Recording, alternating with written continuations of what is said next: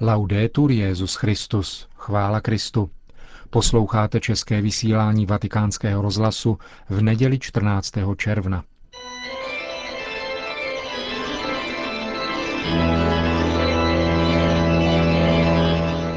Církev a svět.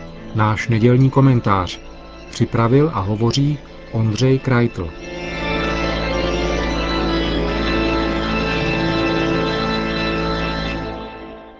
Volební obrazy. Minulý víkend se nesl ve znamení voleb do Evropského parlamentu, alespoň v mediální realitě. Běžného voliče, soudě podle účasti, toto téma nijak zvlášť neoslovilo.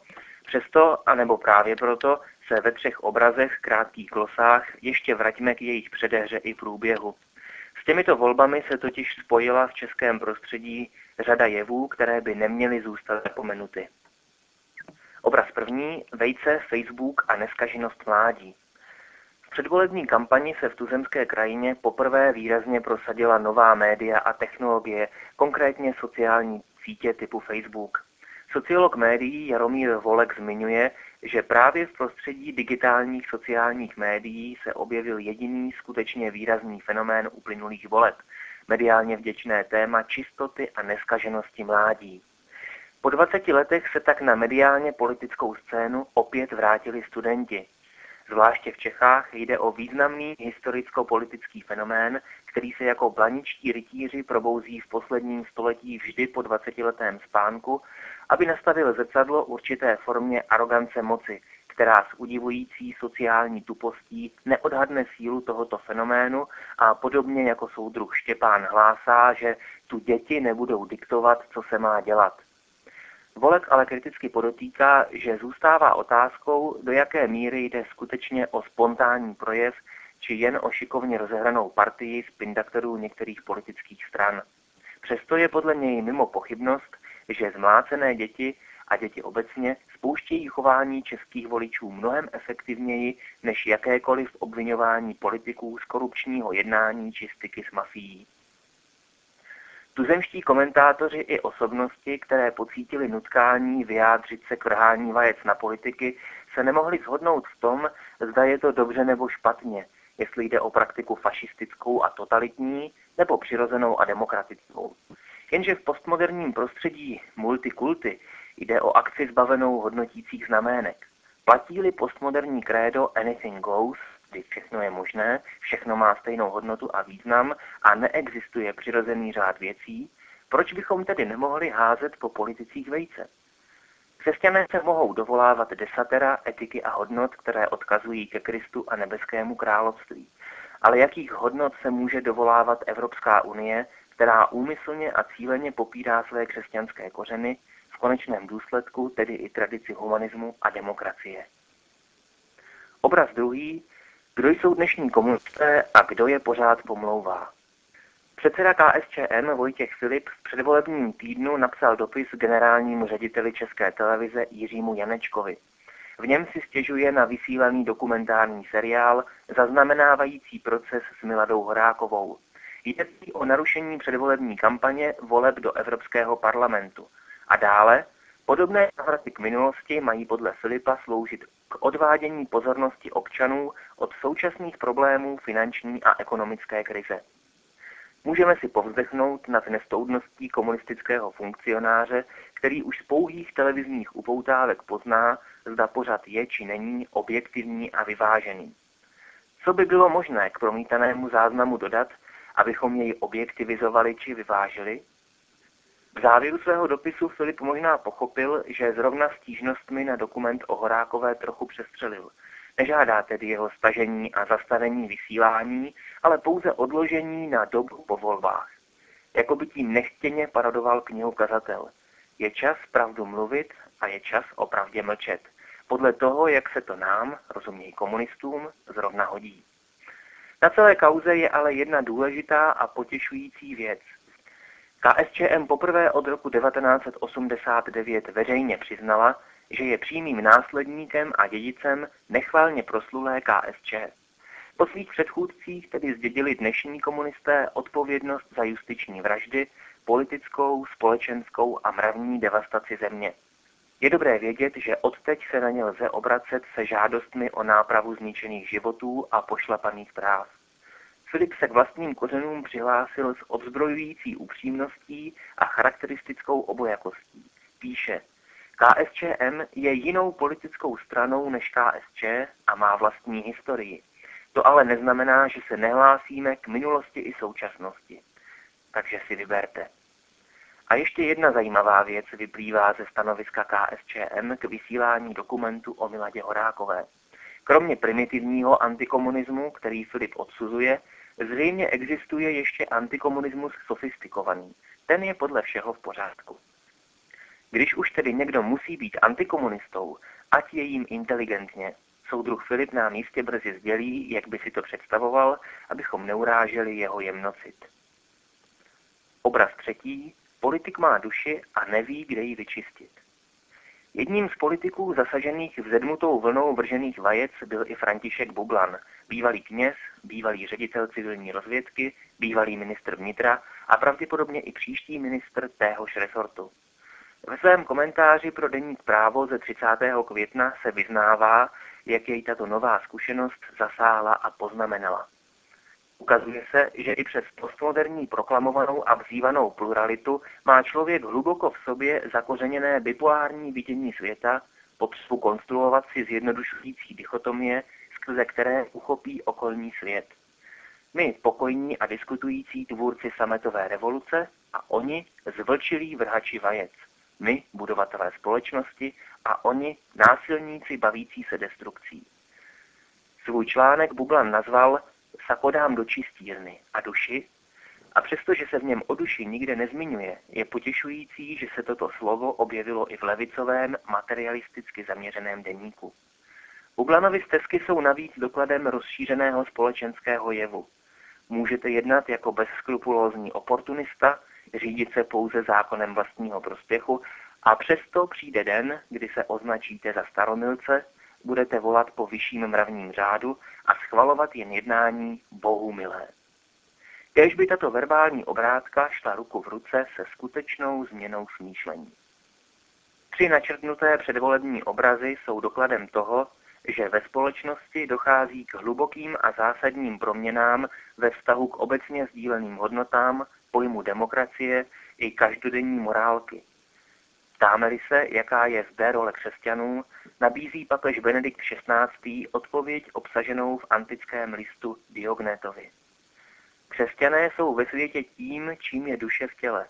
Duše miluje tělo, které ji nenávidí, i údy. Také křesťané milují ty, kdo je nenávidí. Duše je uzavřena v těle, ale dodává mu sil. Také křesťané jsou drženi ve světě jako ve vězení, ale dodávají světu sil. Bůh jim udělil tak vysoké místo a není jim dovoleno je opustit.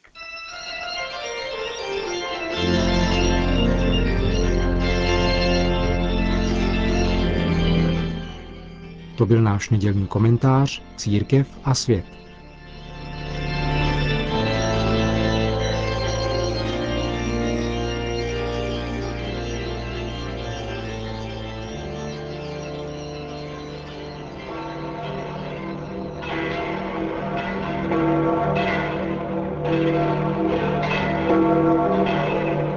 Na svatopetrské náměstí přišlo předpolednem kolem 15 tisíc lidí, aby si vyslechli pravidelnou promluvu svatého otce z okna jeho pracovny ve třetím patře Apoštolského paláce. Cari fratelli e sorelle, Drazí bratři a sestry, si celebra oggi in diversi paesi, tra i quali l'Italia, il Corpus Domini, la festa dell'Eucaristia. dnes se v různých zemích, včetně Itálie, slaví slavnost Corpus Domini, slavnost Eucharistie, při které je svátost těla páně slavnostně nesena v procesí. Co pro nás tato slavnost znamená?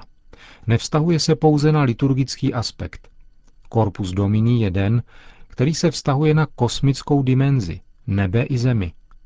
Připadá především, alespoň na naší polokouli, na toto krásné a provoněné roční období, v němž jaro přechází v léto, slunce mocně hřeje a na polích zraje obilí. Slavnosti církve, stejně jako ty židovské, mají co dočinění s rytmem solárního roku, setím a sklizní. Projevuje se to zejména v dnešní slavnosti. Jejím středem je znamení chleba, plot nebe i země. Eucharistický chléb je proto viditelným znamením toho, v němž se nebe a země, Bůh i člověk stali jedno. Ukazuje se tak, že vztah k ročním obdobím není pro liturgický rok něčím pouze druhotným.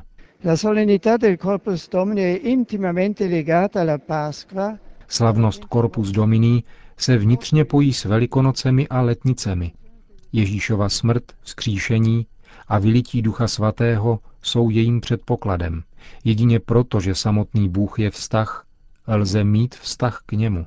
A jedině proto, že je láska, může milovat a být milován.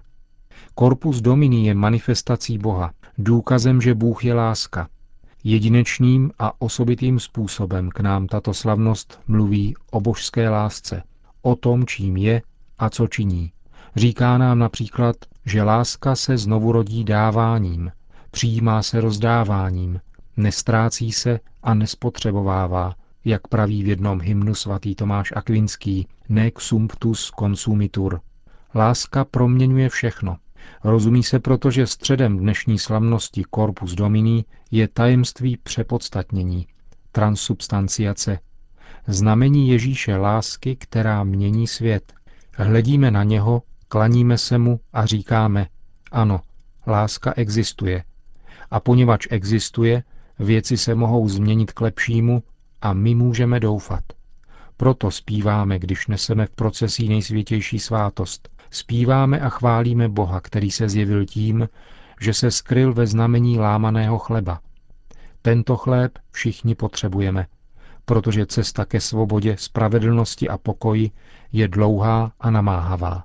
Possiamo immaginare con quanta fede e amore Můžeme si představit, s jakou vírou a láskou Matka Boží přijímala a klaněla se ve svém srdci posvátné Eucharistii. Bylo to pro ní pokaždé, jako by ožilo celé tajemství jejího syna Ježíše, od početí do vzkříšení.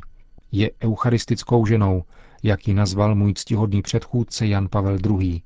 Naučme se od ní ustavičně obnovovat naše společenství s Kristovým tělem, abychom se navzájem milovali tak, jako On miloval nás. Come lui ci ha amato. Po modlitbě Anděl Páně pak Benedikt XVI. ještě připomněl blížící se konferenci OSN o ekonomické krizi a také zahájení kněžského roku. Nei giorni 24 a 25 Ve dnech 24. až 26. tohoto měsíce se v New Yorku bude konat konference OSN o ekonomické a finanční krizi a jejím dopadu na rozvoj. Účastníkům konference, jakož i představitelům, kteří jsou zodpovědní za věci veřejné a za osudy planety, vyprošují ducha moudrosti a lidské solidarity, aby se nynější krize proměnila v příležitost, umožňující více vnímat důstojnost každé lidské osoby a prosazovat spravedlivé rozdělení rozhodovací moci a zdrojů, zejména s ohledem na bohužel stále rostoucí počet chudých. V tento den, kdy se v Itálii a v mnoha dalších zemích slaví slavnost Corpus Domini, chléb života, bych rád připomenul především stovky milionů osob, které trpí hladem. Je to skutečnost absolutně nepřípustná, která se navzdory snahám posledních desetiletí jen stěží mění. Rád bych proto, aby u příležitosti příští konference OSN a v sídlech mezinárodních institucí byla přijata opatření sdílená celým mezinárodním společenstvím a byla učiněna strategická rozhodnutí, jež jsou někdy nesnadno přijatelná, ale nezbytná, aby byly v přítomnosti i budoucnosti všem zajištěny základní potraviny a důstojný život. Svatý otec pak udělil všem apoštolské požehnání. Sit nomen Domini benedictum, ex hoc nunc et usque in seculum, adiutorium nostrum in nomine Domini, qui feci celum et terra, benedicat vos omnipotens Deus, Pater et Filius et Spiritus Sanctus. Amen. Končíme české vysílání vatikánského rozhlasu. Chvála Kristu, laudetur Jezus Christus.